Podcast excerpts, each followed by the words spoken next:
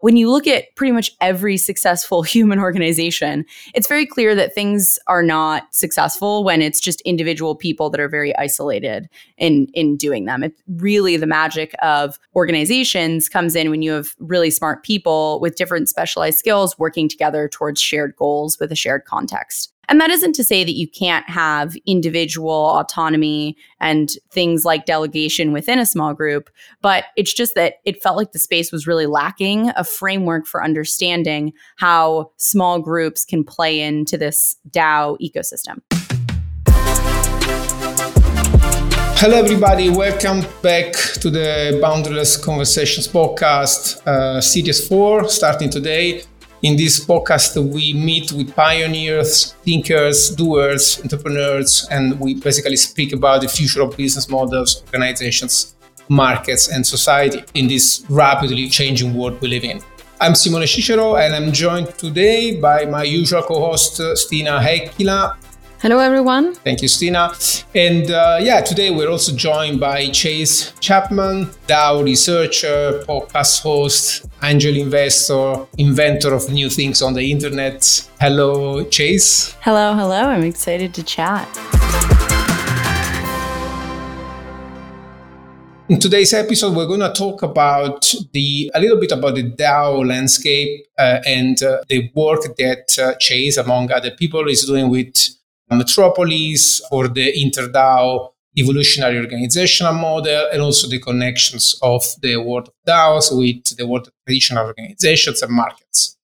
So, so as a, as a first question, probably it's a good idea to ask you a little bit from your excellent, I would say, observatory, you know, because you run this podcast uh, since a while, and we're gonna put, of course, in the notes for the listeners all the connections with, with your podcast. Give us a little bit of a landscape, essentially describing what are the types of DAOs, of DAOs that you see emerging and consolidating, and maybe also sharing a bit of your uh, point of view in terms of what are you bullish in terms of type of DAOs that uh, you see very useful and potentially gaining, you know, uh, stage uh, in, in the organizational space and what are your bearish instead? You know, maybe the type of DAOs or spaces where these ways of organizing may be a bit more complex to, to bring forth. Yeah, I think the landscape for DAOs has changed a lot over the past year. So maybe it will be helpful to give a little bit of context on where it was about a year, year and a half ago, and now where it it sort of has evolved into.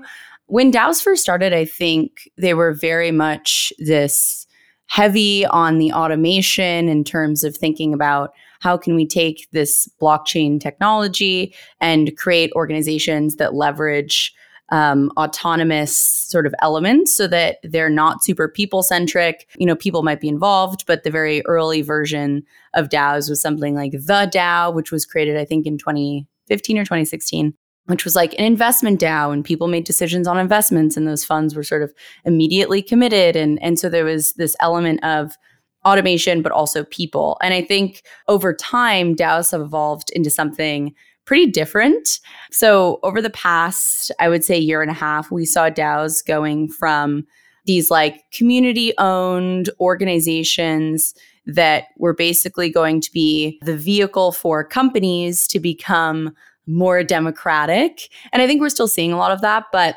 what I think we've seen over the last year is this acknowledgement that the DAO landscape today is really challenging to navigate, partially because we have a lot of these like monolithic community centric style organizations. And there's nothing wrong with that. There, there are a lot of benefits around having this really heavy focus on community. But often when we talk about community, that really means a couple different things. One, it means token holders.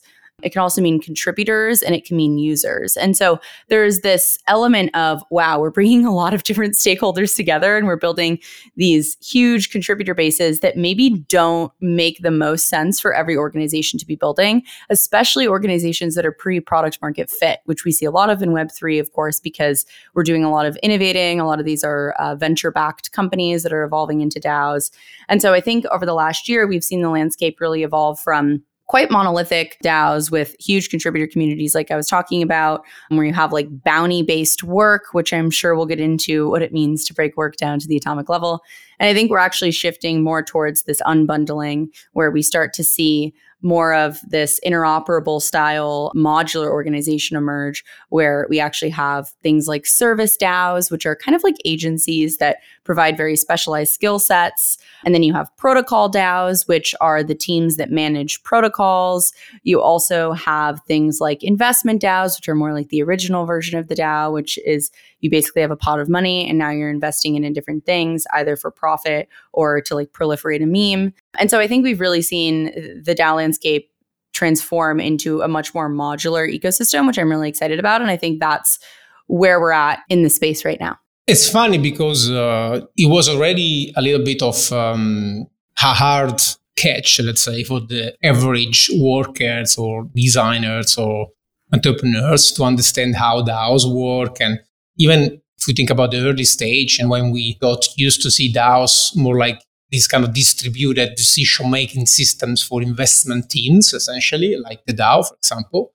And now that it seems like the, the thesis is even much more taking hold in the market in terms of uh, you know the places where you can use this model, which is, I think, a, a, a major assumption behind the thesis of development of your organization, which is Metropolis, formerly known as Orca Protocol, so maybe you can double click into why you believe that uh, uh, the atomic unit of a DAO, as you say, isn't people or project, but it's a small group of people working together. So the team. So why in, this changing landscape, you see the team, you know, the, the unit, uh, such an important player, and you have such a strong bias towards, you know, the idea that these teams uh, can collaborate and interoperate and and connect with each other across uh, DAOs and maybe contribute their work uh, to multiple organizations.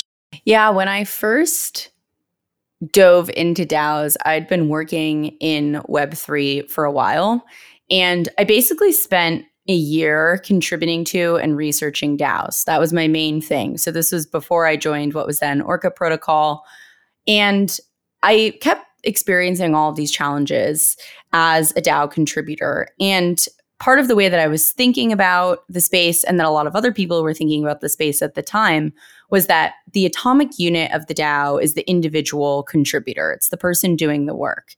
And so you saw the rise of bounty based work, which is basically kind of like an individual much more simplified version of like an RFP, a request for proposal, except for typically you're actually given the task. And so as a result, you started to see a lot of people doing like what they called bounty hunting, which was basically just saying, hey, we need this task done, something like making a video for Twitter. Someone would step up and do it. And that was helpful for a bit. But what started to become very clear was that planning strategic work and then actually having people execute on that work with the individual as the atomic unit or perhaps the task as the atomic unit is actually really challenging because not only does it create this sense of disconnectedness from the organization, it also requires the individual people who are interested in doing that work have really high context still. So they have to keep up with the DAO and make sure that they're understanding everything that's going on they don't have this sense of consistency or knowing that there's going to be work for them in the future. There's really high overhead in keeping up those contributors, making sure that they have context, but also making sure that they're happy. And ultimately, generally what that tends to skew towards is people will say okay well we need a better reputation system and and all that stuff because there's this really high cost to switching different contributors and, and all those things Ultimately, though, when you look at pretty much every successful human organization, it's very clear that things are not, big things are not successful when it's just individual people that are very isolated in in doing them. It's really the magic of organizations comes in when you have really smart people with different specialized skills working together towards shared goals with a shared context. And so as I continued doing this research while I was actually sort of my own test subject and and contributing to these DAOs, every single time I came back to this idea of small groups. And that isn't to say that you can't have individual autonomy and things like delegation within a small group, but it's just that it felt like the space was really lacking a framework for understanding how small groups can play into this DAO ecosystem. And so I discovered Orca because I met the the co-founders a while back and just kind of kept realizing that Orca, which was what it was called at the time, it's now Metropolis, um, was building this primitive around small groups that was actually super powerful. And I kind of just kept coming back to it and coming back to it. And that's why I decided to get more involved with the team because ultimately it was one of those things where I just realized that this is actually a huge missing part of the ecosystem. Again, not to say it's the only part of the ecosystem that matters, but it became really clear that it was it was a, a, missing puzzle piece that felt really prominent in terms of my own challenges as a DAO contributor and the the tooling that could actually solve those problems. You made a distinction in some other piece and you spoke about socialware and trustware. Am I right? Was it your your thoughts, right? Yes. I helped write the piece on socialware and trustware. It was not I don't take credit for the idea. That was Julia and John from Metropolis, but I spoke about it on, I think, Kevin Owocki's podcast. And now that is a framework that that we use a lot, which I can dig into. Yeah, maybe because uh, you can maybe double click into this socialware and trustware idea because I found it very useful to understand what DAOs are about. I think our listeners can also use that definition, and especially as I understand, uh, Metropolis wants to kind of build this trustware element so that uh, there is an, um, some kind of interoperability between organizations. So It's like building APIs for teams to interoperate and collaborate across organizations by giving them the right trustware uh, to do so. Am I right? Yeah, and and basically the idea behind socialware and trustware is in the DAO ecosystem, and I think more broadly, there's this dynamic between human trust and autonomous systems, or I suppose I should say automated systems, that is really hard to compare and talk about intentionally when you don't have words to describe it. But the basic idea is that what the blockchain introduces that's really exciting is trustware, which is essentially like we we like to make the comparison like what it what what happened when we introduced laws and moved from like the state of nature into these these very specific rules that societies were living by. And when you have that foundation you can build more and more complex systems on top of it because you have this base layer of trust that everybody knows they're abiding by. This is sort of the the leviathan coming to life in the technological form basically is this idea that we have some shared baseline that we're all abiding by that we can now build on top of.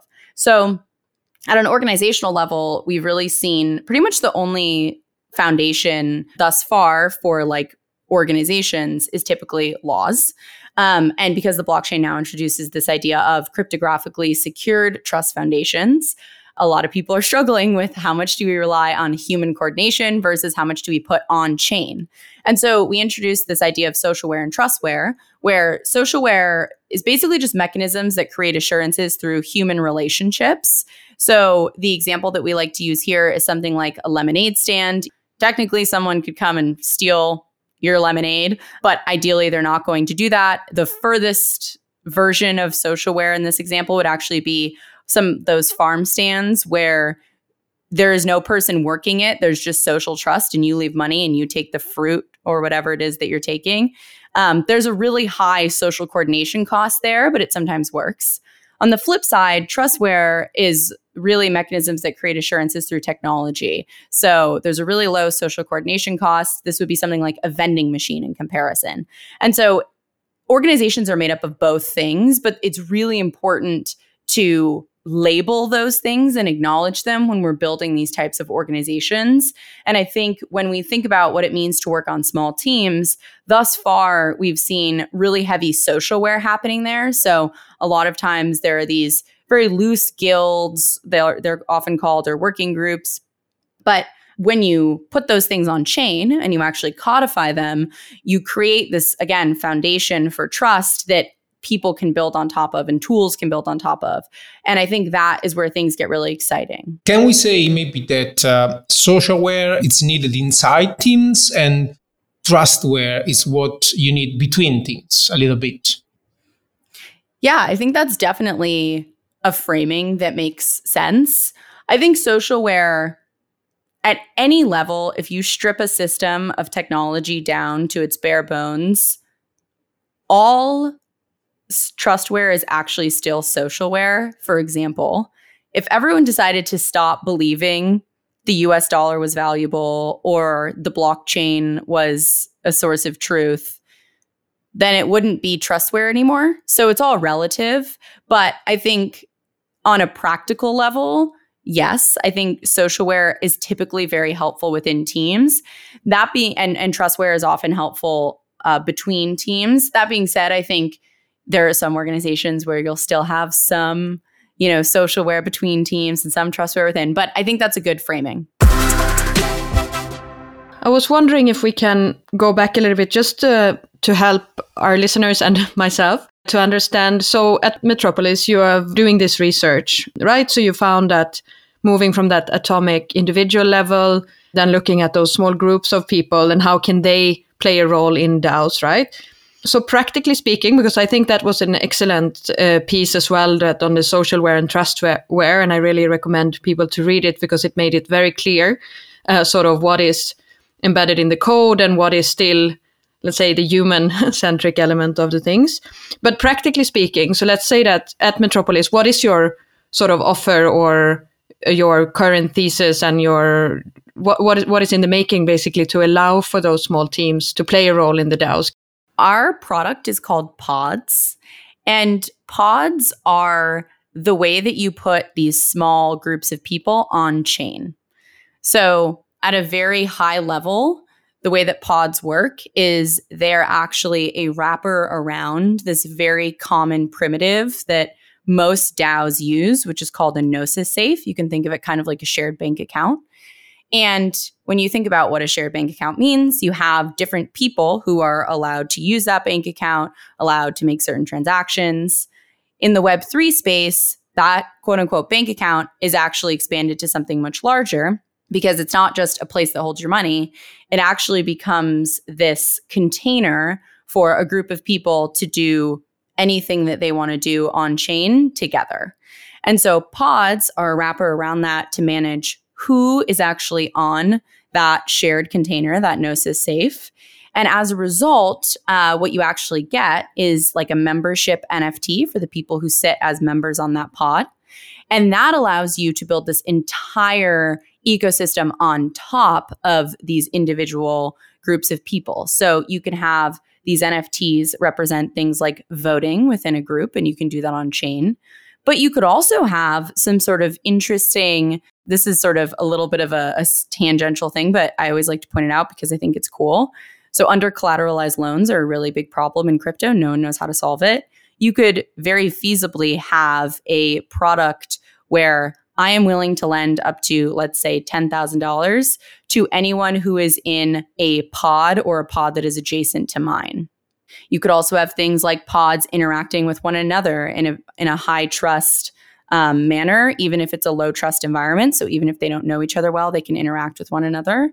And so, as this organizational unit, you have not only benefits of creating a more legible, interoperable organization for individual DAOs, but you also unlock this potential for DAOs to interact more with each other, which matters a lot as we move into this unbundling of DAOs and more into this uh, ecosystem of protocol, service, investment DAOs all interacting with one another in this like highly flexible, highly modular way. If we really think about this as um, as a transition or I don't know, a transformation of how organizations are built, because I think that is sort of what we envision in the big vision of DAOs and how how we organize. How would existing organization be able to incorporate these kind of ideas and these kind of products into their way of organizing? Is there a bridge between sort of the existing incumbents and organizations to this, or is it more disruption, or how do you see that?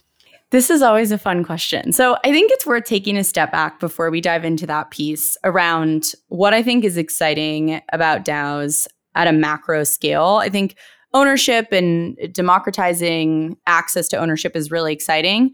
But I think when we think about incumbents and the way that organizations currently exist, what's actually really exciting and different about DAOs is they do for knowledge work what Uber and Instacart did for things like getting around a city and getting your groceries. It's really like this gig economy of knowledge work. And so when I think about what's exciting around DAOs today, it's very much transforming knowledge work into like a gig economy style. And, you know, we've seen Fiverr and others try to get at this, but there hasn't really been like a structural shift yet. We've definitely seen a trend towards, especially as remote work became really popular with the pandemic, there's been a trend towards uh, companies using more consultants, not wanting to take on not only new people on payroll, but also when things are remote, it's just outsourcing is much easier because the friction of not being in the office is already there. So I think that's important, like macro context. When I think about the way that DAOs might shape uh, existing incumbents and all of that, I kind of have like two different approaches and I can't really figure out which one is right yet. So, the first one is that DAOs are going to be best for digitally native organizations. And this is a big challenge in crypto more broadly, which is that for years, people in crypto have been trying to get everyone else to come on board and organizations to transform into more crypto native organizations. I think ultimately that's a battle that's super expensive and has not very much payoff. I'm much more excited about organizations that are new. And essentially, when I say new, I mean where Web3 is unlocking completely new possibilities and that I think is very much in line with this gig economy of knowledge work and this ability to create incredibly modular organizations. Part of the argument there is that it's hard to imagine existing organizations and existing incumbents accepting those models. On the flip side, I do think that there's an argument that because more organizations are uh, choosing to outsource certain types of work, are sort of restructuring, there's probably an opportunity for them to look more like DAOs I think the other important element to note here, though, is that one of the core principles of DAOs is this idea of more democratized and distributed ownership among the people who create value in these organizations. And I think it's incredibly hard to imagine an organization that is already structured in terms of ownership in the way that most organizations are structured, which is either like shareholders um, making certain types of decisions or being privately owned. It's just really hard to imagine that those people who currently own the organizations would want to give up ownership to the people who are creating value in them. And so I think it's a it's a challenging balance. Ultimately, I think the first argument is probably more of what's going to happen, though I'm sure that there will be some types of organizations that see DAOs as a, a better mechanism. Well, you know that, that's a very important point, I think, because um, I don't want to. I don't want to believe that uh, we have to end up in saying DAOs can only work uh, in certain part of the economy or only in knowledge uh, economies or digital economies, or whatever. I don't want to do that because, you know, for example, if you look into the TIMN framework from David uh, Ronfeldt. I don't know if you're familiar with that. We used many times in uh, in the podcast uh, that introduced this idea that uh, society goes through these kind of waves, right? Start, started from from tribes, then moved into institutions, then markets, and now networks. So there needs to be some kind of way that this kind of network-based economy fits into the existing and transforms it, essentially helping us to uh, transcend it. So maybe you know that's uh, that's a good uh, that's a good way to connect with another topic that I wanted to talk to you about. That is uh, this idea of which I call essentially ontological convergence. So I think you know there is a lot that um, uh, will you know deals with uh, converging on shared languages when we think about operations uh, sorry organizations uh, cooperating. So for example we saw this with with the, with the traditional idea of uh, standards or trade agreements uh, when it comes to more traditional economies. And it looks like web3 and all these digital natives world that is transforming finance and you know digital products to some extent, uh, ownership and arts like the NFTs, is having a very hard time converging on shared protocols. So you see many times uh, people coming up with new protocols, new ideas, you know, and rarely there is a convergence on an existing protocol, for example. What is your thought in terms of, uh, you know, this kind of role of convergence, ontological convergence, adopting an existing domain model when we think about any part of the economy. So, for example, you are with Metropolis, you're working on how teams are, you know, pods are described, how they can collaborate. Um, but this is a language to some extent. So, are you wondering, for example, how you're going to drive the adoption of the protocol you have been designing in your product into making other organizations adopt the same protocol? And among these organizations, the question is how can we get existing organizations, so incumbents at every level of the value chain? So I know that is a very fuzzy question, but the point is how can we or how can we expect that uh, ontological convergence and I would say an intentional decision to collaborate between players through a shared protocol, a shared language uh, that could make this collaboration happen even between incumbents and new digital native organizations. Um, how can we expect this to happen, or are we cursed that uh, this is not going to happen? So we're going to waste a lot of time in creating, you know, tens of protocols that basically do the same thing and don't really collaborate, interoperate with each other. Because, you know, I know that you are also very much into this idea of interoperability. Yeah. So, okay, there are, there are a few things to unpack in this. I think first, it's worth acknowledging why we have not seen more convergence or why we have not seen more DAOs and projects built on a shared protocol, because that is like the base layer here. So, the challenge that we're facing in Web3 today is that there is always an incentive because we are early to build at the protocol layer instead of at the project layer. And a perfect example of this might be something like CryptoKitties, which was this big NFT project in 2017. Really blew up, brought a lot of people into the space. Super user friendly experience. It was on Ethereum, which is a the blockchain that's most common today, I would say. That team then went on to build Flow, which is focused on, which is a blockchain, a totally different blockchain that in some ways competes against Ethereum and is focused on building really great user experiences. What's important to note there is they built CryptoKitties as an application on top of Ethereum first, but then decided to build their own protocol. So you actually have divergence and you had convergence that turned into divergence. And there are a couple of reasons for this. One, economically, it always makes more sense to spin up a new protocol. But also, there were challenges with Ethereum. It was really slow, which made it incredibly not user friendly and it was very expensive, that made it so that that team needed to build a totally different protocol if they wanted their application to scale. And by doing that, they created opportunities for other projects to build on a scalable chain. And so I think a lot of what we're seeing is not necessarily this inability for interoperability to exist. It's more so that we've experienced a lot of the pains of being early. And so oftentimes what we see is teams realizing this protocol doesn't work and iterating on it themselves. So I don't think it's that the industry is not able to have this like ontological convergence. I think it's much more that we are just very early and people are constantly building on each other's work. And the other thing that matters here is that work, like in this space in Web3, open source is the standard, it is the default, everything is open source. And so you can easily fork a blockchain and make your own version and iteration of it.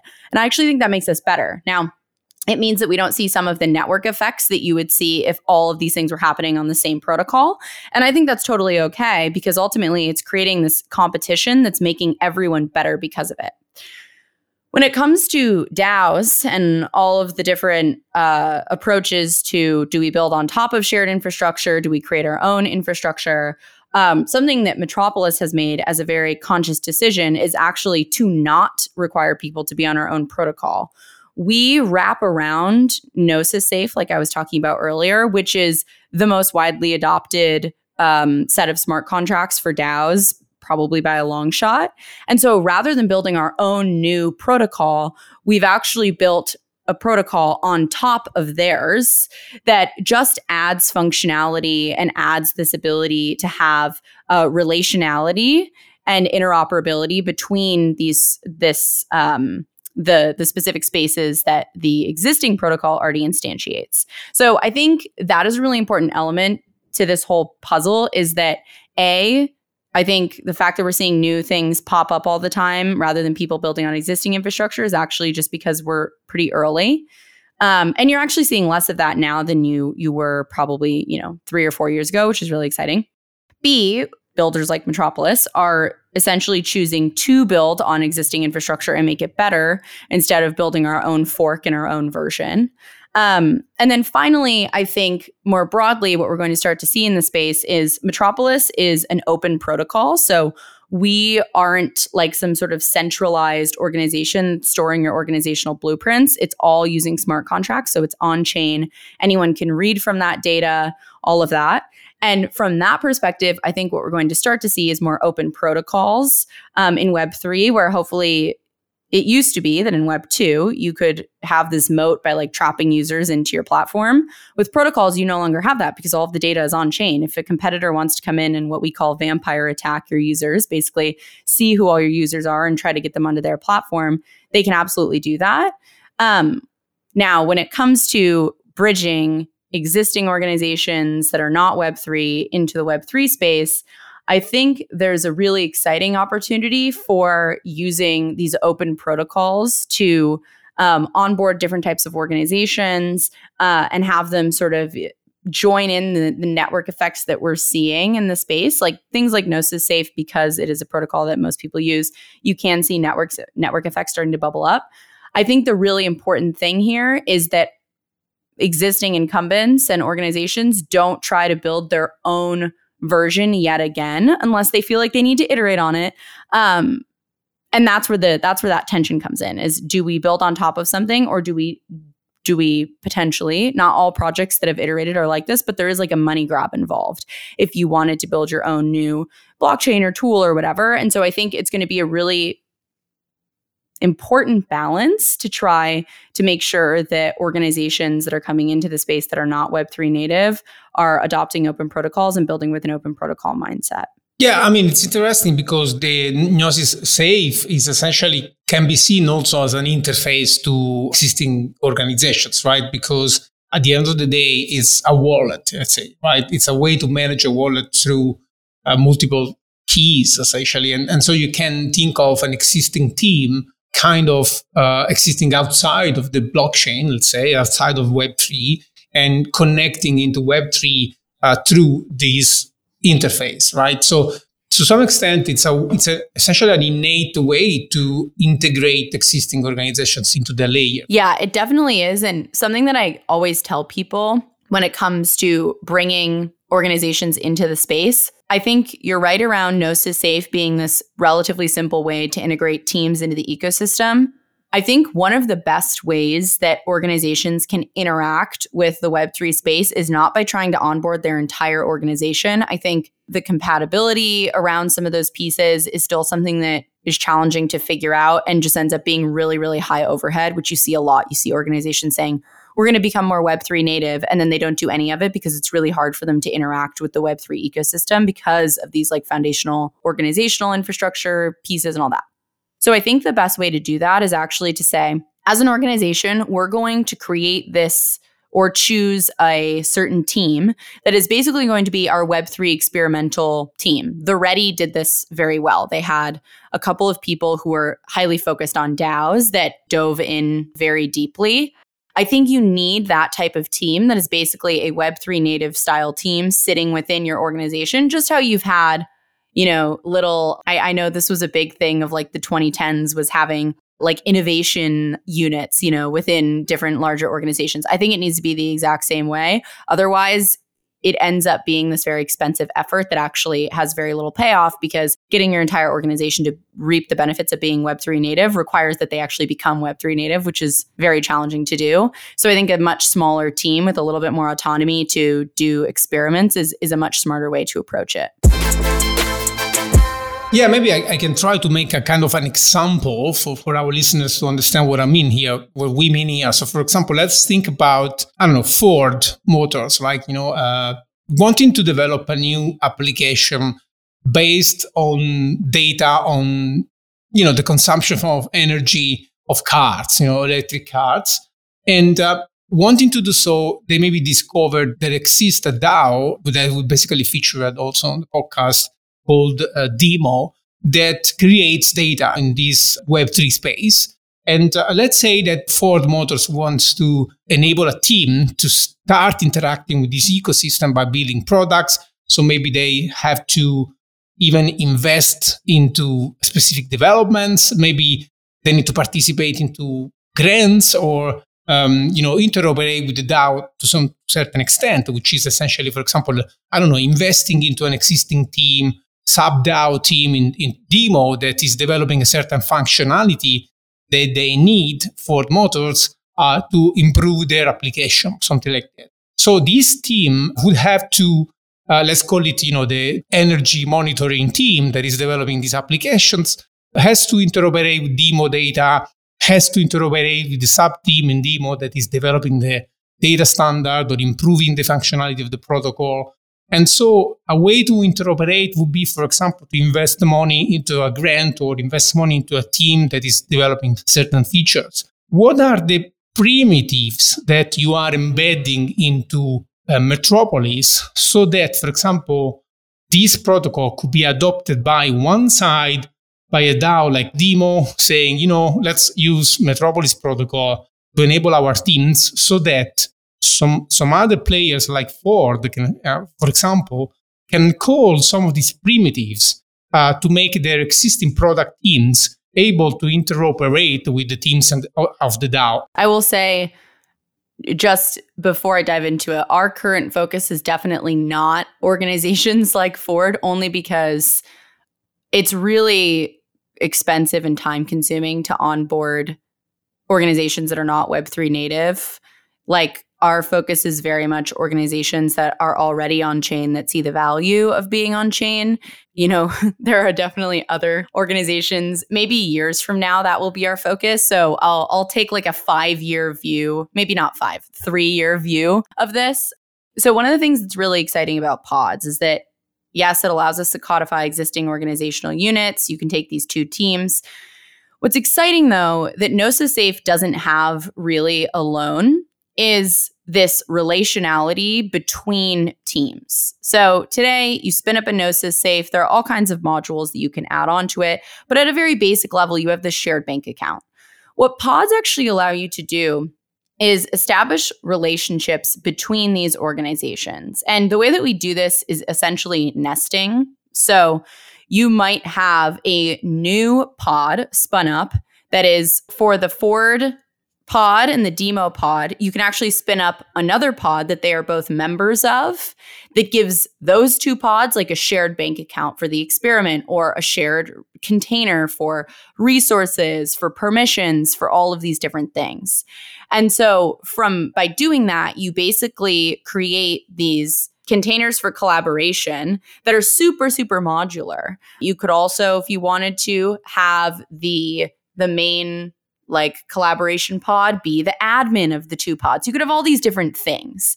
Um, and ultimately, what that allows you to do is create relationality between the different organizations. And that seems so simple. Like you can nest two pods within a pod, but you can't do that today. And what that means is you're relying on socialware between the organizations to facilitate a collaboration on a trustware level, which doesn't work.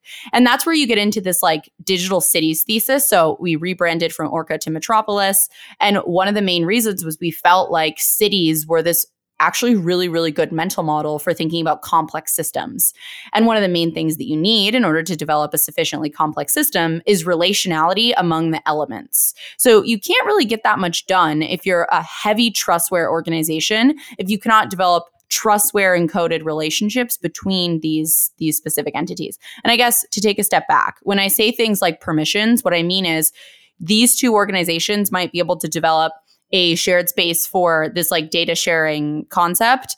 Um, who can access that data is probably important. You can actually codify that using pods. You can say only this group of people only the people who are within this pod, which would be made up of the DIMO pod and the, the Ford pod, can access this data. And so you start to see all of these different ways in which you can actually create highly relational like synergies between different parties, which totally opens up the design space for what's possible and what can emerge. Would you maybe double click into, for example, this primitive of nesting that you described? Would you kind of describe a few other primitives that exist in the, the Metropolis protocol so that to make it uh, more chewable, more understandable for the people uh, listening to this in terms of understanding what Metropolis is really about? Sure. Yeah. So at the very basic level, it's a pod has members, which are either individuals or they can be other pods. And so Pods at a very basic level develop relationships between groups and other groups, and then groups and individuals. When you put those things on chain, what you actually get is this permissions layer, which can mean permission to access this sort of shared bank account. It can mean permission to access certain types of data. There's something called verifiable credentials, which have been very popular in the Web3 space over the past six months because you need a way to have private data that is still accessible via the blockchain. So things like permissions to access verifiable credentials.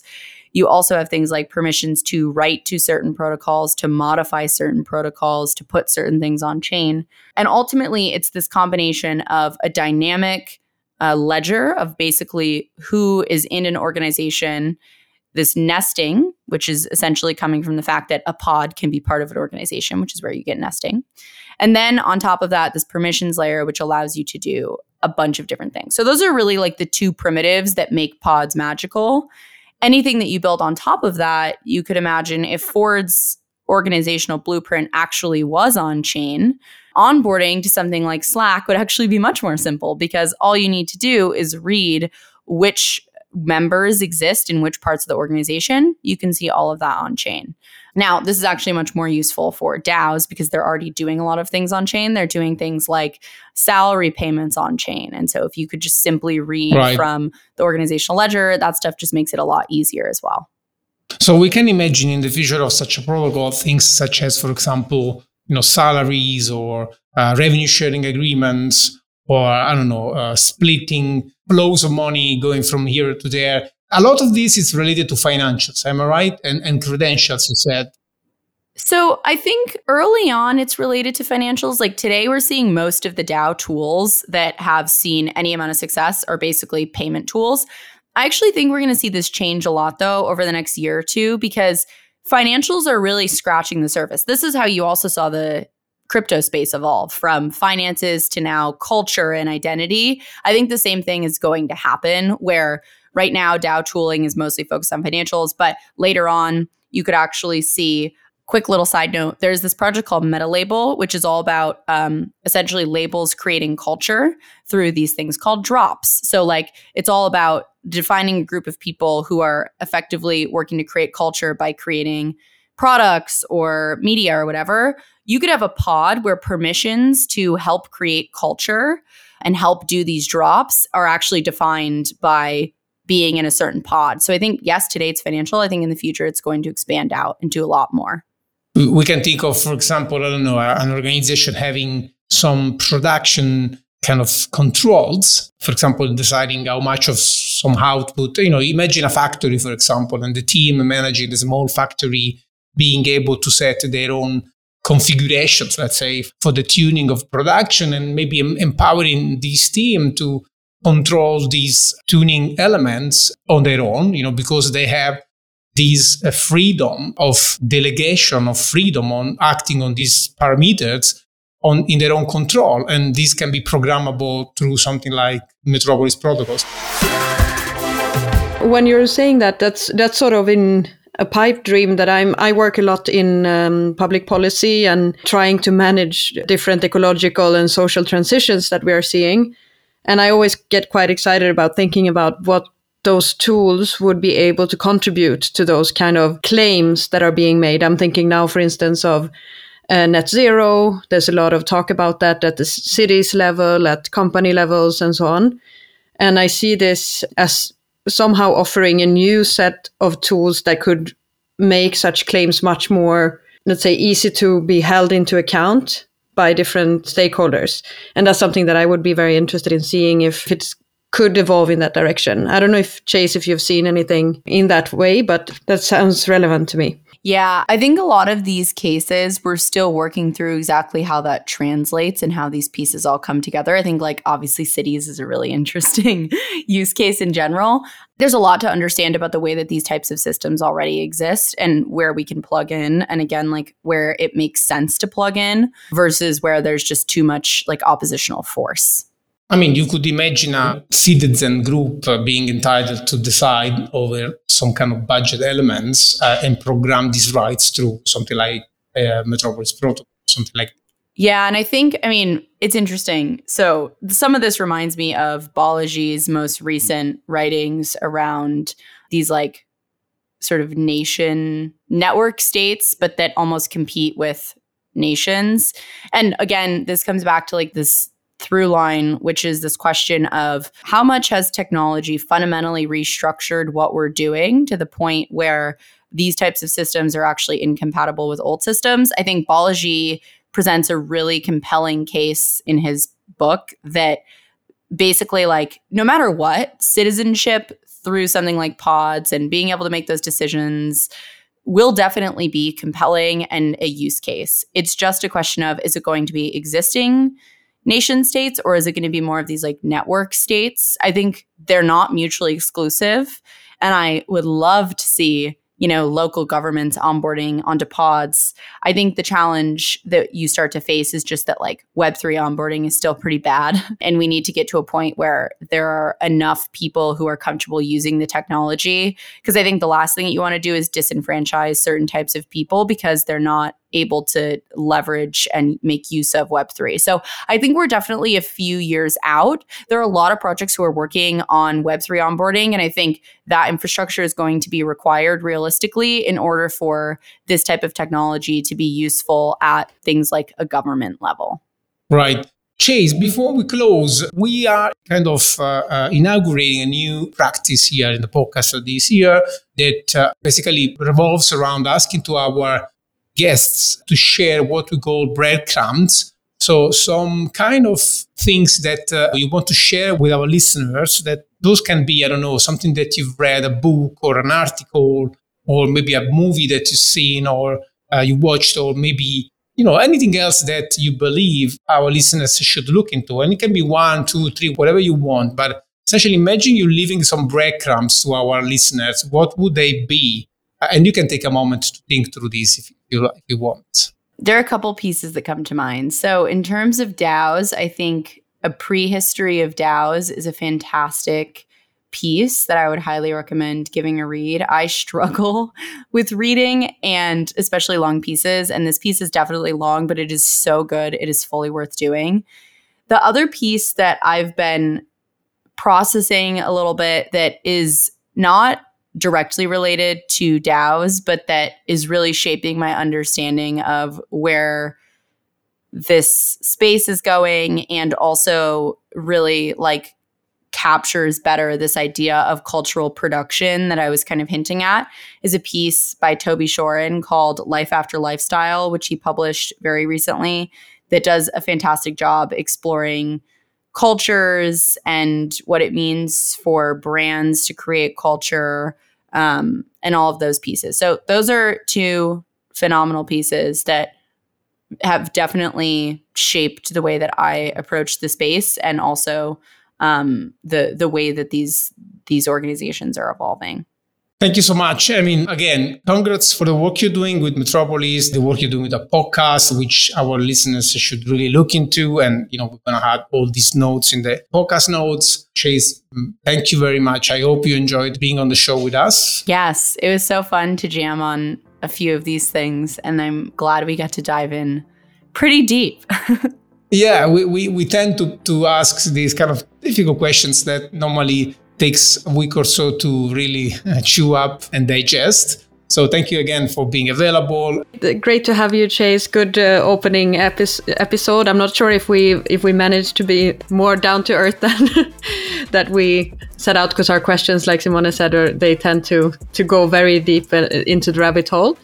So thank you so much for sharing your uh, insights, and I really also suggest, um, yeah, reading the pieces on Met- Metropolis. They, you you have great writers in your organizations, including yourself, so it makes it very understandable. So that's that's something that I would really recommend to our listeners. Coming back to the show notes that you can find on boundaryless.io slash resources slash podcast.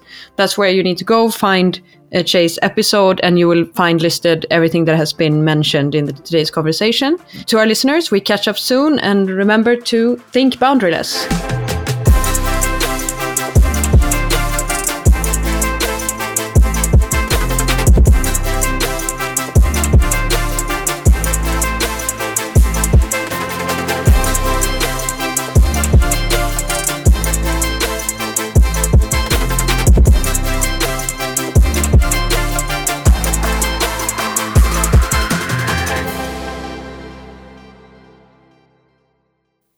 I just came back from a walk in the park and I was listening to Chase episode again.